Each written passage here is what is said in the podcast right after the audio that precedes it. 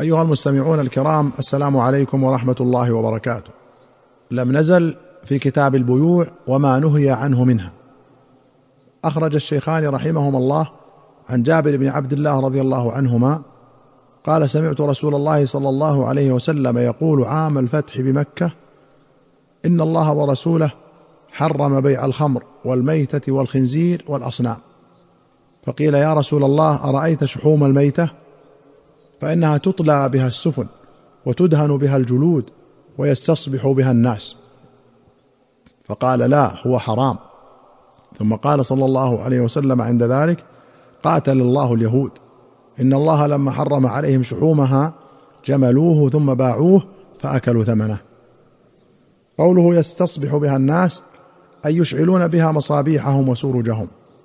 وقوله جملوه وفي رواية أجملوه أي أذابوه.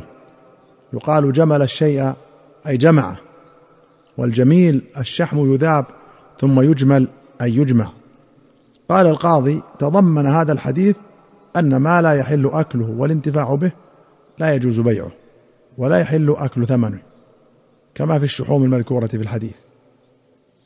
وأخرج أحمد وأبو داود وابن حبان والطبراني في الكبير والبيهقي في السنن بسند صحيح عن ابن عباس رضي الله عنهما قال رأيت رسول الله صلى الله عليه وسلم جالسا عند الركن.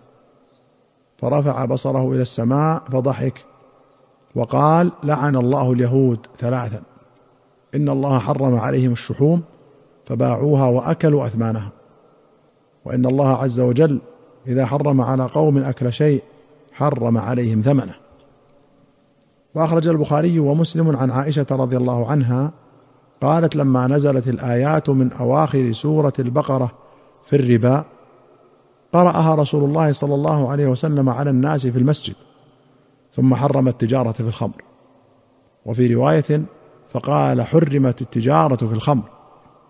وأخرج الشيخان عن أبي مسعود رضي الله عنه قال نهى رسول الله صلى الله عليه وسلم عن ثمن الكلب ومهر البغي وحلوان الكاهن.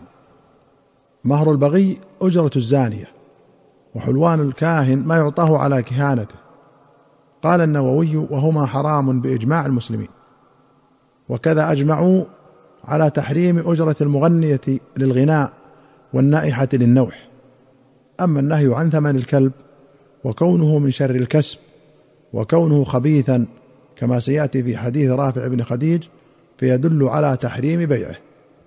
وأنه لا يصح بيعه ولا يحل ثمنه ولا قيمة على متلفه سواء كان معلما أم لا وسواء كان مما يجوز اقتناؤه أم لا. وبهذا قال جماهير العلماء. وخالف بعض العلماء في بيع الكلاب التي فيها منفعة ككلب الصيد. وأخرج مسلم عن جابر رضي الله عنه قال نهى رسول الله صلى الله عليه وسلم عن ثمن الكلب والسنور. السنور هو الهر. قال النووي النهي عن ثمن السنور محمول على أنه لا ينفع أو على أنه نهي تنزيه حتى يعتاد الناس هبته وإعارته. فإن كان مما ينفع وباعه صح البيع وكان ثمنه حلالا. هذا مذهب العلماء كافة. وحكي عن بعض العلماء أنه لا يجوز بيعه. وأخرج مسلم عن رافع بن خديج رضي الله عنه أن النبي صلى الله عليه وسلم قال شر الكسب مهر البغي وثمن الكلب وكسب الحجام. وفي رواية مهر البغي خبيث وثمن الكلب خبيث وكسب الحجام خبيث. وأخرج البخاري عن عون بن أبي جحيفة السوائي قال رأيت أبي اشترى عبدا حجاما فأمر بمحاجمه فكسرت فسألته عن ذلك قال إن رسول الله صلى الله عليه وسلم نهى عن ثمن الدم وثمن الكلب وكسب الأمة. وفي رواية كسب البغي ولعن الواشمة والمستوشمة وآكل الربا وموكله والمصورين. قال ابن حجر المراد به كسبها بالزنا لا بالعمل المباح. وقد روى أبو داود من حديث رفاعة بن رافع مرفوعا نهى عن كسب الأمة إلا ما عملت بيدها. وله من حديث رافع بن خديج مرفوعا نهى عن كسب الأمة حتى يعلم من أين هو. وقيل المراد به جميع كسبها من باب سد الذرائع لأنها لا تؤمن إذا ألزمت بالكسب أن تكسب بفرجها. فالمعنى أن لا يجعل عليها خراج معلوم تؤديه كل يوم. وأخرج البخاري ومسلم عن حميد الطويل قال سئل أنس عن أجر الحجام.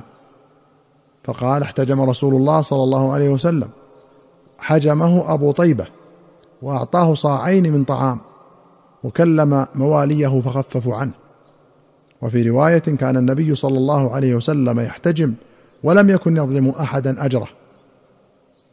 وأخرج مسلم عن ابن عباس رضي الله عنهما قال حجم النبي صلى الله عليه وسلم عبد لبني بياضة. فأعطاه النبي صلى الله عليه وسلم أجره وكلم سيده فخفف عنه من ضريبته ولو كان سحتا لم يعطه النبي صلى الله عليه وسلم. قال ابن حجر اختلف العلماء في كسب الحجام فذهب الجمهور إلى أنه حلال واحتجوا بهذا الحديث وقالوا هو كسب فيه دناءة وليس بمحرم فحملوا الزجر عنه على التنزيه ومنهم من ادعى النسخ وأنه كان حراما ثم أبيح. والنسخ لا يثبت بالاحتمال. وجمع ابن العربي بين قوله صلى الله عليه وسلم كسب الحجام خبيث وبين إعطائه الحجام أجرته بأن محل الجواز ما إذا كانت الأجرة على عمل معلوم.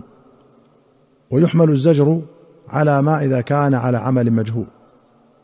وأخرج البخاري ومسلم رحمهما الله عن أبي هريرة رضي الله عنه قال قال رسول الله صلى الله عليه وسلم لا يباع فضل الماء ليباع به الكلأ. وفي رواية لا تمنعوا فضل الماء لتمنعوا به الكلأ. الكلأ هو العشب مطلقا رطبا ويابسا. ورطبه يسمى الخلا ويابسه يسمى الحشيش. قال ابن حجر هو محمول عند الجمهور على ماء البئر المحفورة في الأرض المملوكة. والمعنى أن يكون حول البئر كلأ ليس عنده ماء غيره. ولا يمكن أصحاب المواشي رعيه إلا إذا تمكنوا من سقي بهائمهم من تلك البئر فيستلزم منعهم من الماء منعهم من الرعي.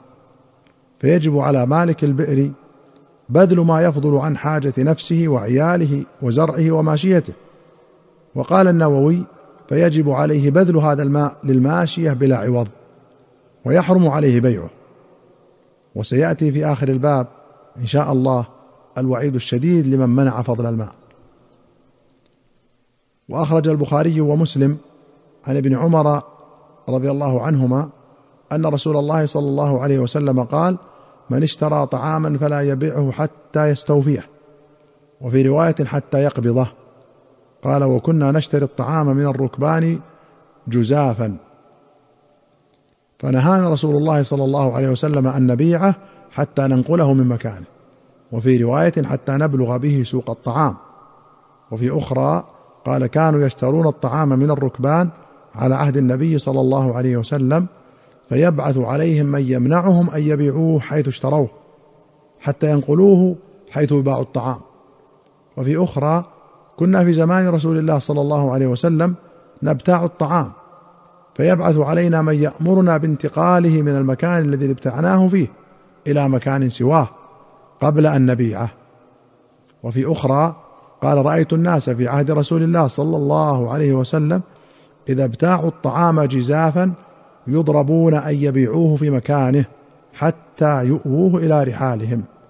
وفي رواية يحولوه الجزاف بكسر الجيم وضمها وفتحها ثلاث لغات والكسر أفصح وأشهر هو البيع بلا كيل ولا وزن ولا تقدير. وفي الحديث جواز بيع الصبرة. جزافا وأن من اشترى طعاما فلا يبيعه حتى يقبضه. قال ابن حجر وبه قال الجمهور لكنهم لم يخصوه بالجزاف ولا قيدوه بالإيواء إلى الرحال. أما الأول فلما ثبت من النهي عن بيع الطعام قبل قبضه فدخل فيه المكيل. وأما الثاني فلأن الإيواء إلى الرحال خرج مخرج الغالب. وقوله يضربون إذا باعوه يعني قبل قبضه. وهذا دليل على أن ولي الأمر يعزر من تعاطى بيعا فاسدا ويعزره بالضرب وغيره مما يراه من العقوبات. مستمعين الكرام إلى هنا نأتي إلى نهاية هذه الحلقة. نأمل أن يتجدد بكم اللقاء وأنتم بخير. والسلام عليكم ورحمة الله وبركاته.